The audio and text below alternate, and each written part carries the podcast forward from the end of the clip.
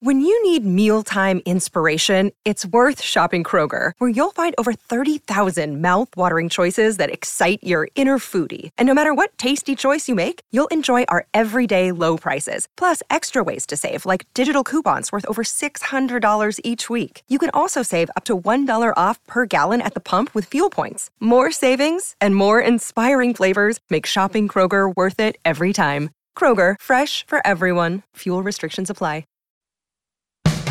Today on Something You Should Know Snooping and Eavesdropping. It's something we all do, and I'll tell you why.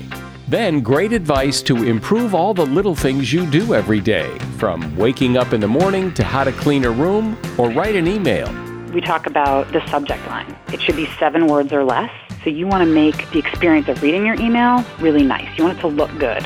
Skip the long greeting. Um, you want to get right to the point and only CC people who need to be CC'd. Also, why driving tired may be just as bad as driving drunk, and what you never knew about water, how much there is, where it came from, and why we've never had a shortage of water ever since it got here. The quantity of water on the planet has been essentially fixed ever since. For the most part, it's exactly the same amount of water. Whenever you take a drink of water, Mike, you should consider that it probably went through the kidneys of some dinosaur at some point. All this today on Something You Should Know. Are you one of those people who just buys things with whatever credit card you grab out of your wallet? Well, that that could be a costly move. NerdWallet, you've heard of NerdWallet. NerdWallet lets you compare credit cards side by side to maximize your spending. So, if for example, you like travel rewards, you can see which credit card gives you better rewards than the credit card you've got now. Think of what you could do with better rewards free flight, room upgrades, who knows? Compare and find smarter credit cards, savings accounts, and so much more at nerdwallet.com. NerdWallet, finance smarter. Credit is subject to lender approval and terms of each credit card issuer apply. Something you should know. Fascinating intel, the world's top experts, and practical advice you can use in your life. Today, Something You Should Know with Mike Carruthers. Hi, welcome to Something You Should Know. You probably don't consider yourself a snoop or an eavesdropper. I don't. But the fact is, we all do it. It's human nature, and snooping and eavesdropping once served a very important purpose survival. In fact, all animals eavesdrop. In order to protect ourselves from our enemies, we're wired to try to discover things that they don't want us to know. Conversely, we keep secrets from people about things we don't want them to know. Think about the purpose of a whisper. I mean, the only reason that people whisper is to tell something so that someone else doesn't hear it.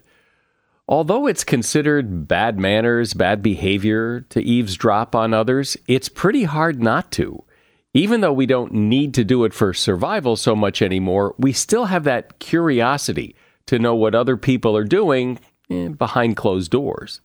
We satisfy that desire today with things like reality TV or social media. All those things tap into our biologically driven need to peek into other people's lives. And that is something you should know. The goal, the aim, the hope, the purpose of this podcast is to give you interesting and useful information, much of which you can use in your life. And so, in this segment, you're going to get so much expert intel and information that you can use in your life, you may want to take notes. Erin Ruddy is a writer who's put together some really practical information to help you live your life better and easier from the time you wake up in the morning until you go to bed. She talked to a lot of top of the line experts, put it all in a book, and it's called The Little Book of Life Skills. Hi, Erin. Welcome to Something You Should Know. Hi, Mike. Thank you so much for having me. So, what I really like about this is that, you know, most of us just we do what we do to get through the day because that's the way we do it. That that's the way we've always done it, and we seldom stop and think, well, maybe there's a better way to do this thing, or maybe there's a better way to do that thing. So, what made you stop and think maybe there's a better way? I think it was right after I turned 40 and realized that I still was not quite adulting. I don't always love that term, but um, I felt like I wasn't getting through the day with any sort of efficiency or um, I felt very frazzled at all times. And I'm a magazine writer, and I spent 20 years of my life interviewing experts for the best way to do any number of things. Um, but I realized I hadn't quite implemented them in my life. Um, and I thought, what if I took all of that advice and reached out to the top, top experts? Because I am not an expert, right? Um, but I know a lot of experts after 20 years of doing this for a living. So I said, what if we just, um, you know, talked to each of them and got their distilled best how-to steps for doing everything from how to wake up in the morning to how to offer condolences, how to write an email, empty your dishwasher, all the things that we do that make up our day, um, just a little bit better. All right. So let's jump in here and start with the best way to wake up in the morning. So the best way to get out of bed, this is uh, my expert, Michael Breus, who's uh, the sleep doctor. He's fantastic. And there really is an, an actual order in which you're supposed to do these things. I didn't realize that.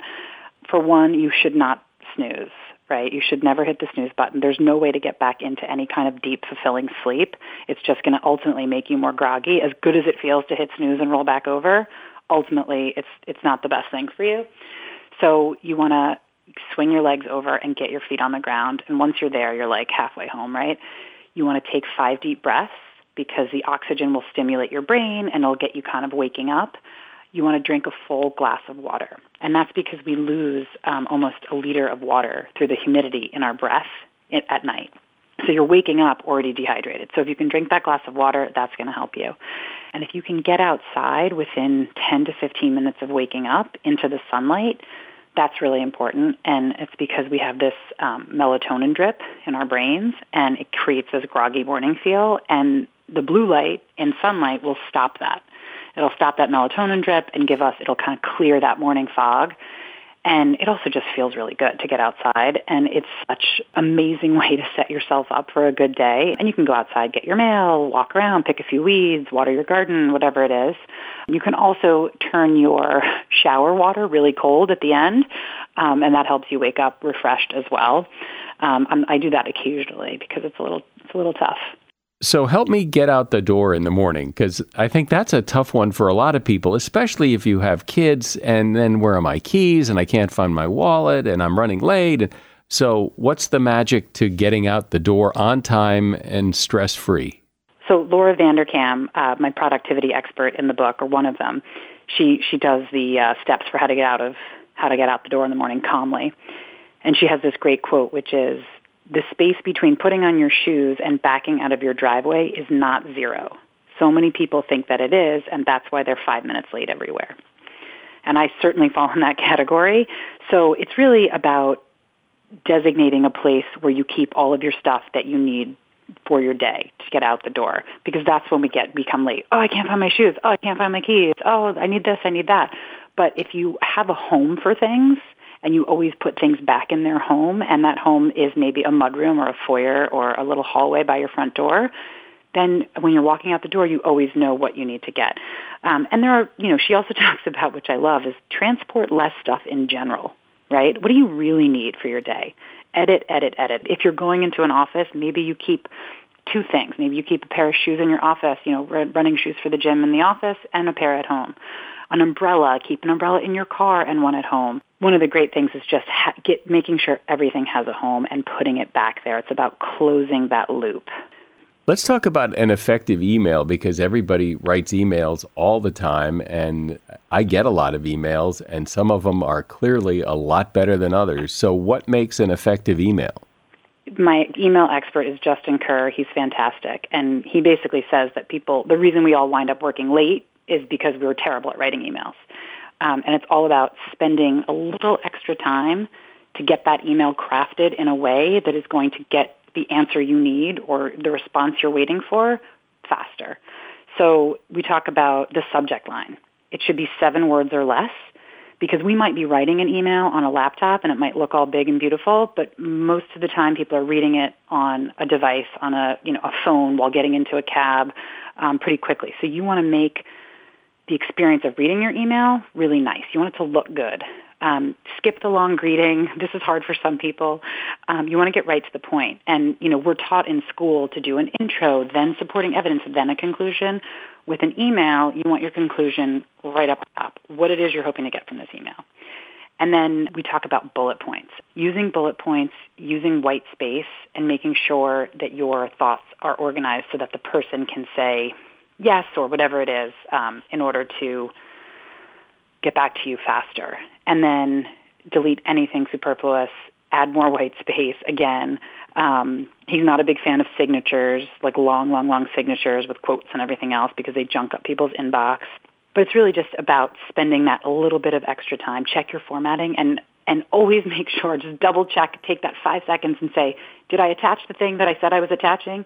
Right? Because we all get those emails that are like, oh, sorry, I forgot to attach it, the thing I just sent. And then now you've got two emails in your inbox. And we just have to be a little bit more careful about what we're, how we're junking up other people's inboxes and only put people, you know, only CC people who need to be CC'd.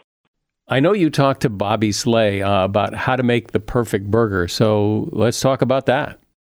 You don't want to get fancy meat. You want you really want some like you want fat in your meat, 80-20. It does not have to be like the most incredible whatever. You just want 80-20 meat because you have to have some fat in there. And he's a big fan of a thumbprint, putting a thumbprint in your burger patty, you know, your raw patty that you make. And that's because the burger puffs up and our, we're, we're tempted to push it down when we're grilling it. And when we push the burger down, all the juices kind of gush out of it. And you don't want that to happen. So if you push this little thumbprint into the raw burger when it cooks, it just comes back into the shape. So you're not supposed to push it down at all hot, hot, hot pan. He's a big fan of cast iron skillet. And he's a huge fan of American cheese. It was kind of hilarious listening to him talk about that. And I loved it. You know, he's like, people get highbrow with their cheeses. People, you know, he's like, American cheese, it's the best melting cheese. Um, slightly toasted bun. But yeah, the, the thumbprint is huge, I think, for, um, and and he also says you know you're not making meatloaf you're making a burger right so you don't have to put like a million different things into your meat just meat salt pepper hot hot hot grill or hot hot hot pan Talk about the best ways to keep things from becoming messy because you know how that, that just kind of creeps up on you pretty soon over the course of time. All of a sudden, rooms are messy, the house is messy. How do you prevent that? I love this idea of don't put it down, put it away. And it's a very simple mantra for keeping your house tidy, keeping your office tidy. Um, and it's just this idea that if you walk in the door, rather than kicking off your shoes, put them into the closet or put them where they belong, right? Because you know, it doesn't seem like a big deal, but at the end of the day or two days when you have eight shoes laying around your mudroom, then it's a bigger project. Um, when you take a shirt off that you don't want to wear, don't throw it on your chair in your bedroom. Hang it back up, right? Close that loop. It's all about being kind to your future self right? It's like because you're the one that's going to pick it up later anyway, so so you may as well just do it. And that um, Gretchen Rubin is um, she did the one minute rule in my book, which I love, which is sort of similar, which is any task that can be done in one minute or less, just do it. Whether it's quickly responding to an email, sending a text, opening a piece of mail and discarding it, changing the paper towel roll. So I'll walk by the paper towel roll in my kitchen and it's empty, you know, and sometimes you just want to take the paper towel and stick it next to it. But I'm like, Erin, that's a one minute, that is less than one minute, just do it. So I love the one minute rule too, because it's just like simple things that you can do. You know, it's a nice little mantra, something that I can remember. We are talking about simple little life skills that can have a real positive impact on your life. And my guest is Erin Ruddy. She's author of The Little Book of Life Skills. Seeking the truth never gets old. Introducing June's Journey, the free to play mobile game that will immerse you in a thrilling murder mystery. Join June Parker as she uncovers hidden objects and clues to solve her sister's death in a beautifully illustrated world set in the roaring 20s. With new chapters added every week, the excitement never ends. Download June's Journey now on your Android or iOS device or play on PC through Facebook Games. Another day is here, and you're ready for it. What to wear? Check. Breakfast, lunch, and dinner? Check. Planning for what's next and how to save for it? That's where Bank of America can help. For your financial to-dos, Bank of America has experts ready to help get you closer to your goals. Get started at one of our local financial centers or 24-7 in our mobile banking app. Find a location near you at bankofamerica.com slash talk to us. What would you like the power to do? Mobile banking requires downloading the app and is only available for select devices. Message and data rates may apply. Bank of America and a member FDIC. So, Erin, when a room when a room is messy, though, when it does get messy, how do you tidy up a room in ten minutes or less? Tidying and, and pretty much a, lot of these things, one of the tricks is setting a timer. And the first step to tidying a room in 10 minutes or less is to set a timer. And you're doing that because anyone has 10 minutes, right? Um, but when you think about cleaning a room, you think, oh, it's going to take me hours, or I don't have this time for a marathon cleaning session. So if you put on your timer for 10 minutes and you look for the things that are going to smell first. So dirty laundry, garbage, dishes. Those are the things you get rid of first and put them where they belong. Um, and then you look at flat surfaces because our eyes go to the flat surfaces. And if, you know, you can clear off one or two of those flat surfaces, you know, cleanliness begets cleanliness. You see that, you feel better, then you want to keep going. Um, and I love this trick, and this is from Rachel Hoffman. She's my tidy room expert. Turn around, walk out the walk out of the room, and then look back into the room. And the first thing that catches your eye, deal with that because that's often something that's been bothering us, right? If we walk by our dining room and we see a pile of you know papers or whatever, like that's the thing that's been bothering us. So take the time and just deal with it. And then you can always set the, you know, set your timer for another 10 minutes if you if you feel good about it. But setting a timer is such a nice little productivity hack because it reminds you that this stuff is not as big a deal as we make it in our heads when we're procrastinating. Yeah, I like that. That timer thing is is great because you kind of, you, you almost like trick yourself into you keep going, but you but with the timer you know you can stop because the timer went off. Absolutely, exactly. The timer thing works for emptying a dishwasher too because the first in my steps for how to empty a dishwasher, and there are specific steps and reasons you want to do things, but the first step is ask yourself what you're doing with the next four to five minutes of your life, right? Like if it's not, you know, curing cancer or something incredibly important, just empty the dishwasher because it's one of the things we all put off more than anything. And once you, again, if you time yourself doing it a few times, you think, okay, same thing with, yeah, folding laundry and putting it away. Really takes about five minutes to do a load uh, you know, to put it away. But I mean, I for one will let that load sit and compound, and then there's six loads of laundry to put away, and that's a totally different animal. So, how do you empty a dishwasher better? So, you want to open the bottom racks first and deal with that first, always, and that's because the top rack where you have your cups and some bowls can often collect water I don't know if you've ever opened the top rack of your dishwasher and water sloshes around like that dirty water, you know, that gets caught in some of those cups and then it spills all over your dishes on the bottom and that can get very frustrating. And my dishwasher expert just talks about piling, you know, putting them onto the counter first so you get everything out and lined up your dishes and then you just carry them over to the cabinets rather than taking one, you know, when I watch my kids empty the dishwasher, they take like one spoon and walk it over in one dish, and that's like not so efficient. Um, but really, it's it's about doing that bottom rack first and and piling things together into groups. One of the things you discuss is how to walk into a room with confidence, which I think a lot of us would like to know because sometimes, depending on the situation, you're walking into a room full of strangers. It, it's hard to walk into a room with confidence. So, so how? This is from my expert Lydia Fenet, and she's yeah, Christie's um, auctioneer. She's fantastic, and this is all about have, knowing what you're going to say when you get there. So the first step is come up with an opening line to use when you get wherever you're going, and that can be into a board meeting, it could be into a PTA meeting, it could be into a family dinner, going to a friend's home.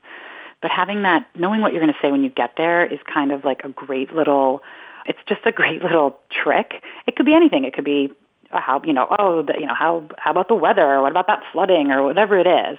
Um, but just knowing what you're going to say.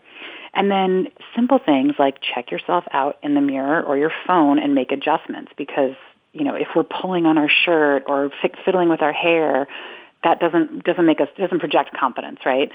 And then she talks about the adrenaline that's flooding your body when, when you're walking in somewhere of importance and focusing on using that to energize yourself. And then this part I love, but, but say, I've got this out loud, which is a little bit embarrassing, but it just, you know, we, we, our brain is like, that's the supercomputer that runs us, right? And if we tell it to say, I've got this, then you've got this. Um, and then stand tall and smile and go. But I think the, the nerves can often come from the anticipation of like an awkward silence when you get into a room. And so if you know that you're going to say something, and I actually, when I talk about this, come up with something positive, right? You know, like eh, whatever that first thing is, if it can be something positive, that's great. Rather than saying, oh my God, I hit so much traffic. Did anyone else hit so much traffic? You know, try to spin it positively because then you're also bringing a positive energy, not just confidence. You have some advice about you know, how to start the day with a good attitude, which I think a lot of us could use. So, what's your advice there? And this one comes from Hoda from the Today Show, and she is, you know, as positive as she seems on television. And she says the first thing you should do when you wake up is write down three things you're grateful for. And what I love about this is it can't be like the sunny day and my family and my health, like just really specific little things, right? Like today I was grateful that a tree didn't fall in this crazy storm we had last night. And um, I was grateful that my children are back in school full time, you know, little things. Um, and I was actually, I said, I, I, the other thing I said was I was grateful to be doing this podcast, you know, because this is fun and I'm, I'm grateful to be here. So little specific things. And then write down something great that happened in the last 24 hours. And the idea of this is that if you train yourself to wake up and go to the positive, you're going to look for the positive all day. It takes some time, but often we wake up and we're like, oh, I forgot to do that thing, or oh, I have this work event, or this thing today, or oh, I didn't get enough sleep, or whatever it is. If we wake up and start listing the negatives, our brain's going to go negative all day. And so this is literally just about trying to keep yourself aware of the positives. And, you know, it's been more important those last two years than ever, um, which is why I like the specificity of it. It doesn't have to be big things. It can literally be like, oh, I'm so glad I washed my sheets last night, so I don't have to do it today. Little tiny things. Um, but I love that. And it really does help you reframe your day to be a good day, no matter what's going on in your life. Talk about, because you have some good advice about how to calm down when you get upset, how to calm yourself before you react and often later regret your reaction. So, talk about that. It's from David Ji, who's a meditation teacher and a stress management, management expert. This is a great tool for you get an email and before you want fire off your response, or a text, or someone says something, or even in traffic, you can do this without closing your eyes. Um, whatever it is, calm down before reacting, take a beat. And what you do, it's, it's 16 seconds, and you close your eyes, you visualize what it is that's stressing you out, and you inhale slowly to the count of four, and visualize your breath kind of going down, and you hold that breath in your belly for four seconds longer, kind of visualizing it. Then you exhale audibly so you can hear it and watch your breath as it flows back out for four seconds and then you hold the exhale for four seconds. And so you're focusing those 16 seconds, you're focusing on that breath. And then you open your eyes and breathe normally. And what it is, it's just, it's, he calls it a pattern interrupt. It's meant to just reset your brain quickly um, and stop you from whatever, you know, train of thought is causing you all of this anxiety, whatever's going on. And it just gives you a quick moment to step out of yourself and then go back to that text or email. And you might still be upset, but it just checks you. And what I love too is if you do it four times in a row, you're meditating. You know, he's like, congratulations, you're meditating, right? So that calming breath can be so important. Yeah, well, as I said in the beginning, you know, we we go through our day, we do what we do because that's the way we do it, and it's really good to take a look at how we do some of the things we do and how we might do it better. And you've given a lot of a lot of good ideas. Erin Ruddy has been my guest. The name of her book is The Little Book of Life Skills, and you'll find a link to that book in the show notes. Thanks for being here, Erin. Awesome. That was fun. Thank you so much, Mike. This was awesome. I love chatting with you. As a listener to something you should know, I can only assume that you are someone who likes to learn about new and interesting things and bring more knowledge to work for you in your everyday life. I mean, that's kind of what something you should know is all about. And so I want to invite you to listen to another podcast called TED Talks Daily. Now, you know about TED Talks, right? Many of the guests on Something You Should Know have done TED Talks. Well, you see, TED Talks Daily is a podcast that brings you a new TED Talk every weekday in less than 15 minutes. Join host Elise Hu. She goes beyond the headlines so you can hear about the big ideas shaping our future. Learn about things like sustainable fashion, embracing your entrepreneurial spirit, the future of robotics, and so much more. Like I said, if you like this podcast, something you should know, I'm pretty sure you're going to like TED Talks Daily. And you get TED Talks Daily wherever you get your podcasts. I remember hearing as a young boy someone say, You know, you can go days and days without food, but you won't last very long without water. And that always stuck with me. And it certainly drives home the point that water is so crucial to life. We all need water. And yet there's a real problem with water on this planet. There's too much of it in some places and not enough of it in others. Where I live in California, as I record this podcast, we're having a serious drought here and throughout the western U.S. Other places, there's plenty of water. Sometimes there's too much of it. Since water is so key to the survival of virtually every species on this planet, we all have to be concerned, and there is a lot about water I bet you don't know. But you're about to. Giulio Boccaletti is a globally recognized expert on natural resource security and environmental sustainability. Trained as a physicist and climate scientist, he is author of the book Water, a Biography. Hi, Giulio. So I imagine that in the biography of water on planet Earth, humans are a big part of that biography. So, what has been the relationship between water and humans that has led us to where we are today. It's a really interesting story to me because now man, Homo sapiens, as it were, has been on the planet for something like 300,000 years now. For the vast majority of that time, we were hunter gatherers. We essentially moved around and adjusted our location uh, depending on what was happening around us and on the availability of food. Um, and then 10,000 years ago, something changed, right? We, we essentially decided to stand still in a world of moving water. We became sedentary. We, we decided we would stay in a place and, and can manage the fact that around us there would be floods and storms and droughts and that we had to kind of cope, right?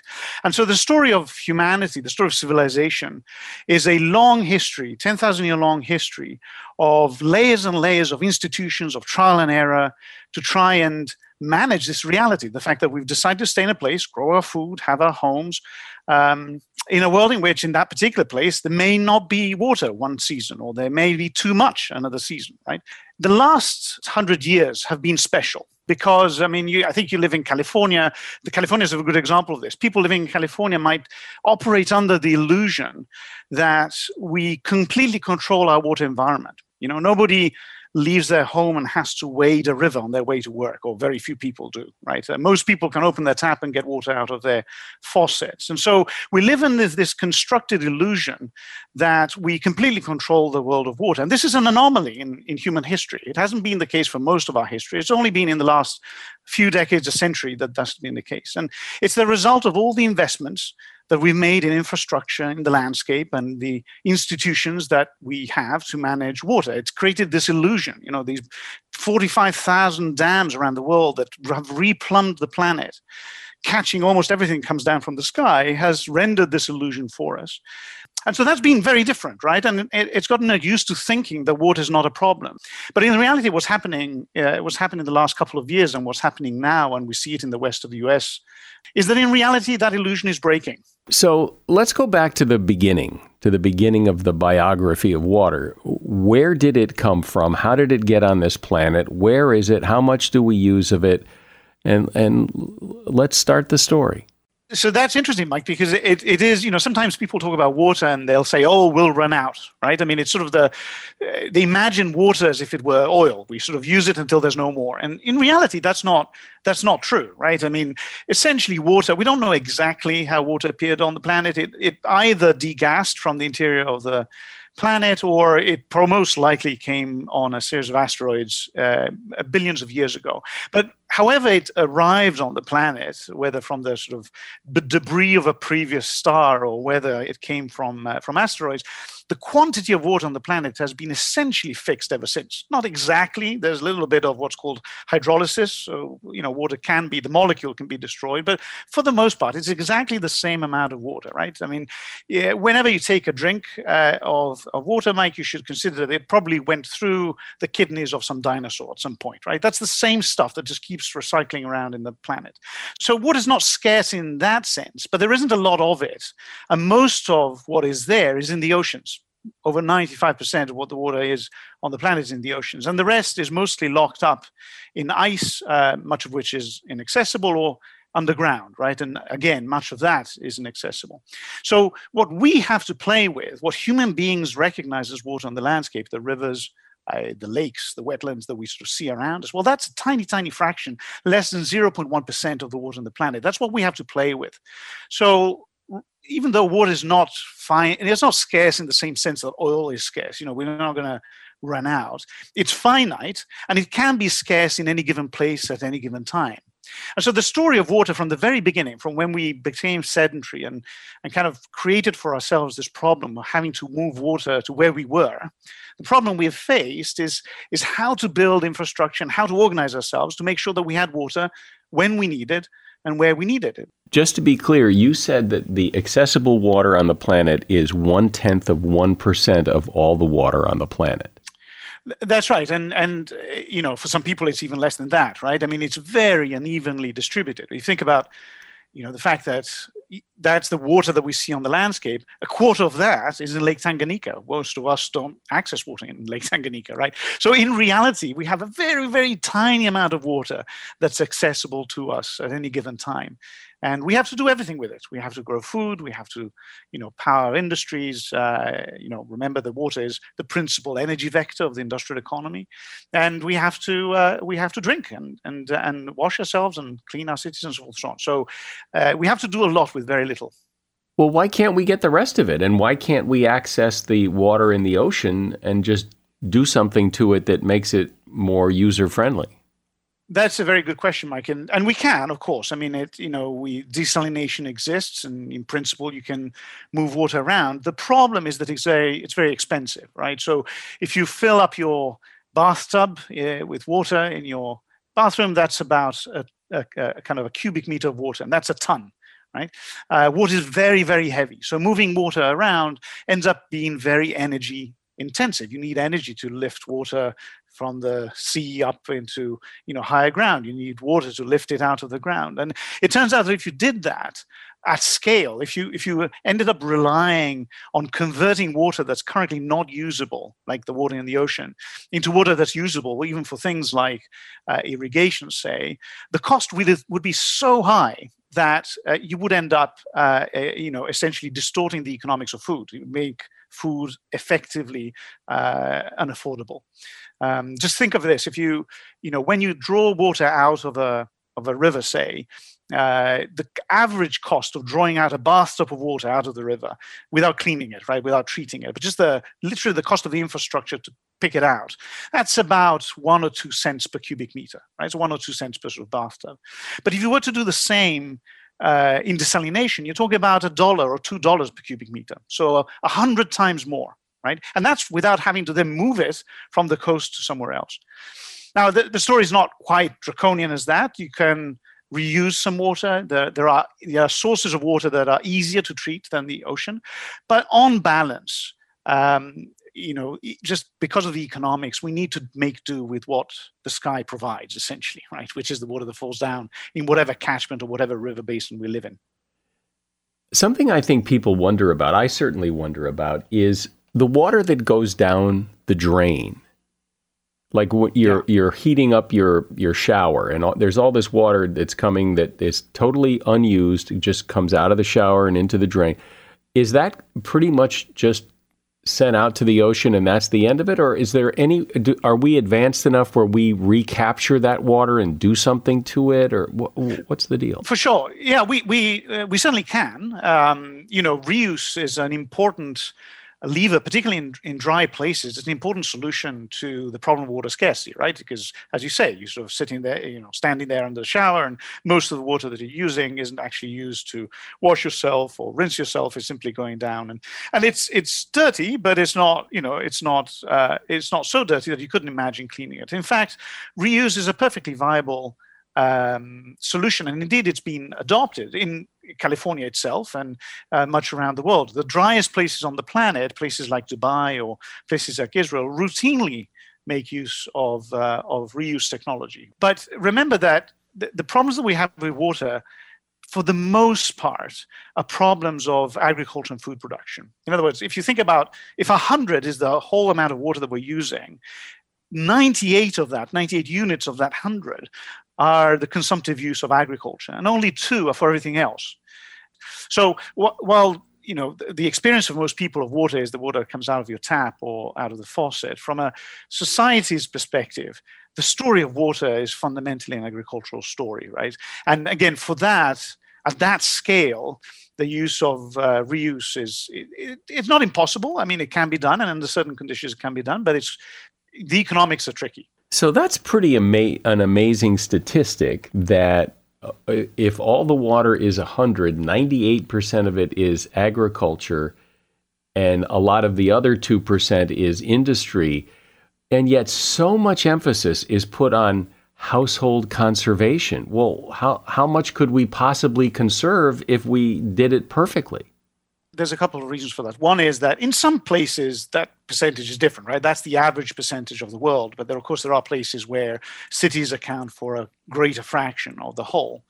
Um, but it is true that you know the, the real, the kind of fundamental story uh, of water is not is not really the urban story. I mean, there, there is a story, another story, Mike, that we might get to later, which is there are a lot of people in the world that don't have access to that water in their home, right? Or don't have access to, you know, the shower that we were talking about. And so in that sense, th- there is a story to be told there. But but in terms of conservation, in terms of ensuring that society uses less of this scarce resource, you know, yes, you can do some things with lawns, when you can do things with bathrooms. I mean, it, it's not immaterial, and in some places, like around Los Angeles, it's it's important. But it's mostly important because we spend so much money and so many resources trying to bring water to where people decide to stay put, right, to cities. So it's mostly an economic story.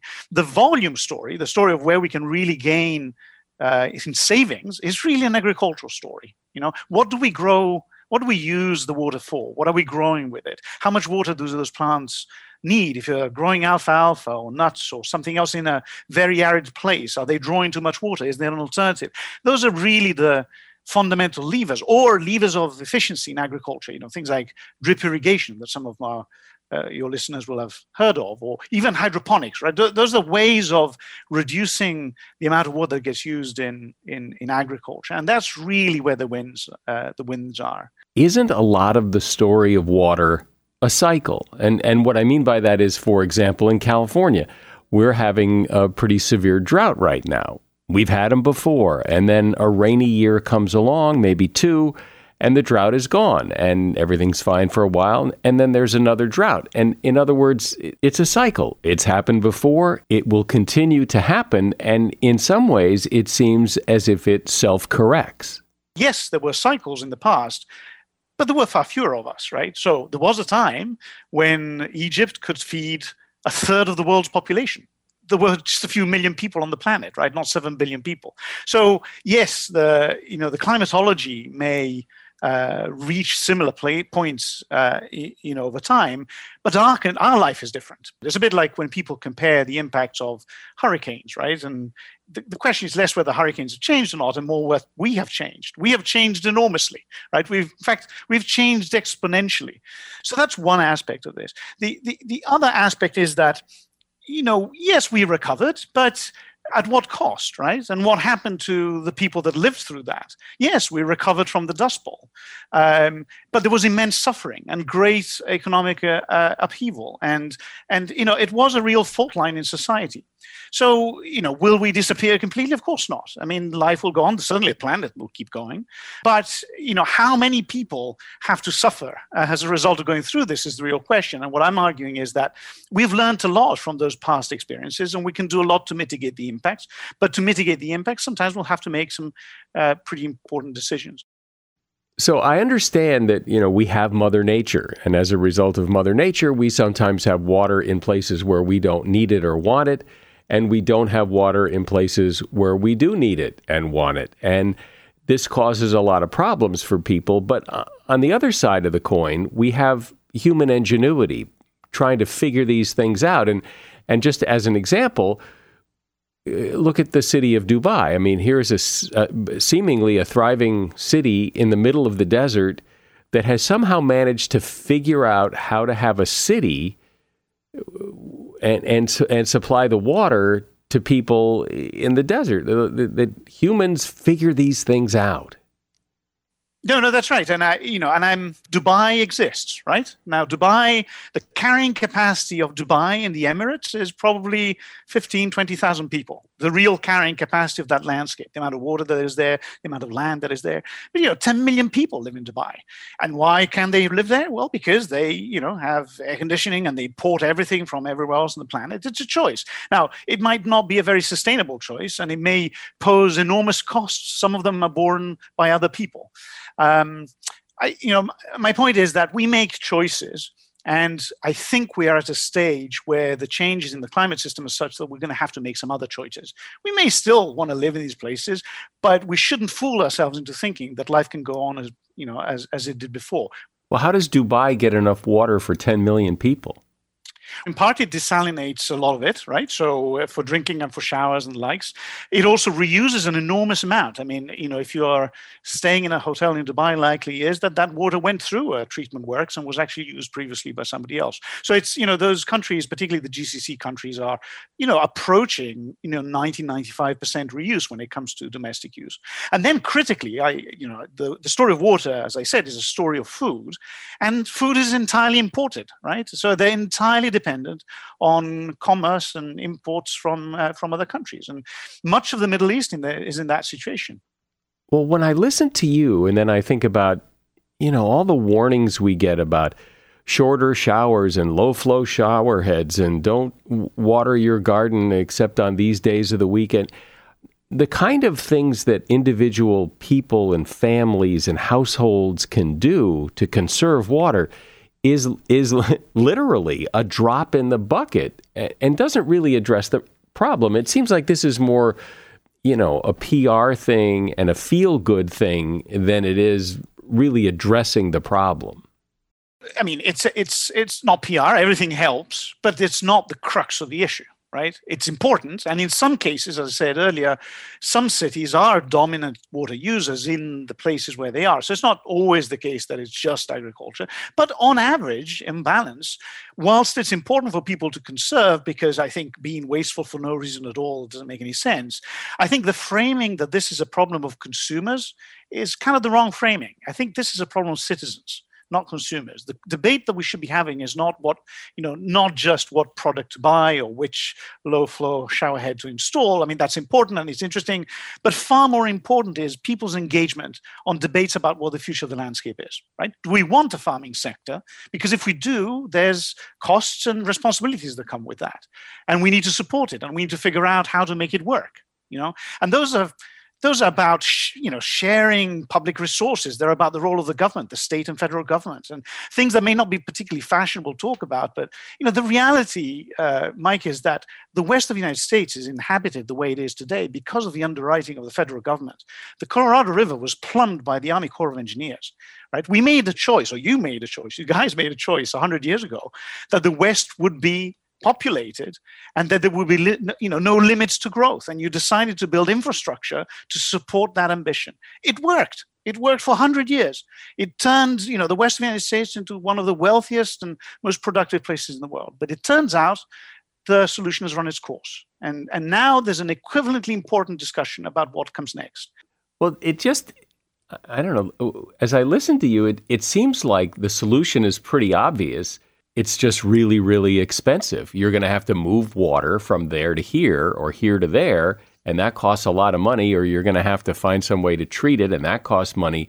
But there seems like there's plenty of water. It's just it's in the wrong places, and it maybe it's dirty.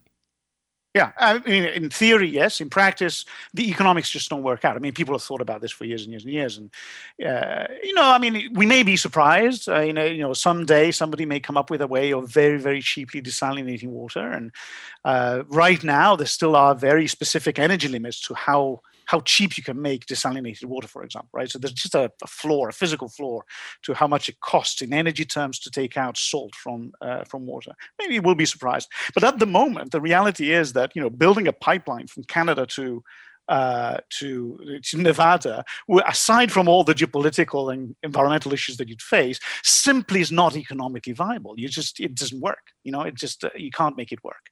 Um, and so we're left with other options. Uh, you know, we have to talk about what it is that we grow. We have to talk about how much we grow. Um, and we have to talk about what people that you know were growing but now can't. What you know, what do they do? How do they how do they shift? How do we support a transition of an economy that's been there for 100 years? It seems, no, no offense, but it seems like a lot of what you're saying is that we need to have these conversations about what we're going to do. But don't we know what to do, or at least what to start to do, and, and stop talking about it and actually do something? Are we doing something?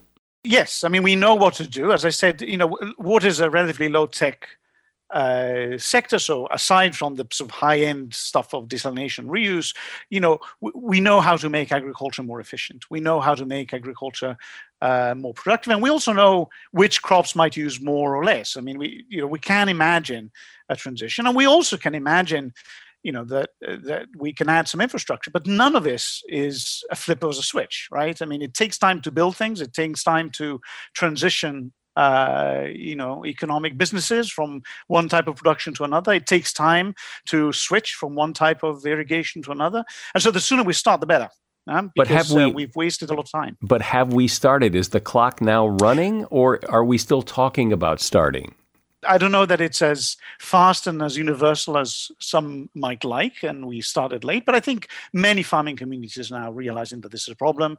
Uh, many cities are realizing that they, you know, their surroundings are in trouble, um, and so I, I, think people are doing things. Whether they're doing them fast enough, uh, probably not. Uh, and you know, I mean, in, in the end, the sort of natural system, climate system, will define the conditions under which we operate. So if we don't move, it, you know it will move for us when there isn't enough water to go around then somebody needs to decide how to allocate it you know? And so i it in a way it will solve itself. The problem is how much pain will we have. And i'm saying the sooner we start making the investments the sooner we start transitioning some of these farms the sooner we start kind of dealing with this as the significant political problem that it is uh, the better equipped we'll be to face the challenges that are ahead one of the interesting things you point out is that oftentimes, or sometimes, the solutions that we come up with create new problems. And, and, so, give me a couple of examples of what you mean. For example, we were incredibly successful at making it possible to grow food in arid environments like uh, uh, like the West. When John, John, Wesley Powell went around the West, he didn't think anything could grow there, right? It needed the intervention of the federal government. We were very successful, so successful, in fact, that everybody moved there, thus creating the problem that we have now. You know, levees are incredibly successful at keeping floods at bay, so successful that then people live under them until they fail, and then you know you have a catastrophe. So it, it's a it's 10,000 years across the world of constant struggle and dialectic. And it's, you know, we, we're never, we're never static, right? It's a dynamic relationship. And, and I guess where we are today is that the dynamics has accelerated. Um, and so it's, uh, it's a really interesting time if it wasn't so difficult, you know? Um, and, and, and I think we'll see over the next uh, 10, 15 years some profound changes. Well, given how important water is to the survival of everybody and everything on the planet. It's really interesting to hear how it works and what the challenges are and what the potential solutions are. Giulio Boccaletti has been my guest. He is a recognized expert on natural resource security and environmental sustainability, and he is author of the book Water, a biography. And there's a link to that book in the show notes. Thanks, Giulio. Thank you, Mike. It was a great pleasure. You are likely well aware of the dangers and the risks of driving drunk, but you may not be aware that driving tired is also extremely dangerous, even though it doesn't quite have the taboo that driving drunk does. If you are tired, you shouldn't drive, is the recommendation of Dr. Matthew Edlund, who is an internationally renowned rest, sleep, and body clock expert. If you must drive when you're tired, the old standbys like coffee and opening up the car window may not be enough to keep you awake. So here are a few other techniques. Sing while you're driving. Singing makes you move, it fills your body with action and pumps up the lungs. Move to the music. It may be hard to dance while you're driving, but you can sort of try it. If you feel the music you love in your body and get going with it, it should help wake up a sleepy brain and prepare you for travel. Try taking a nap. If you didn't get enough sleep, try parking and napping for just 10 or 15 minutes. It can prevent accidents and make you far more functional later on. And rest enough. Even if you slept good the night before, you may be operating on a sleep debt from getting too little sleep over the last few days or weeks that can catch up with you very quickly on a long, monotonous drive.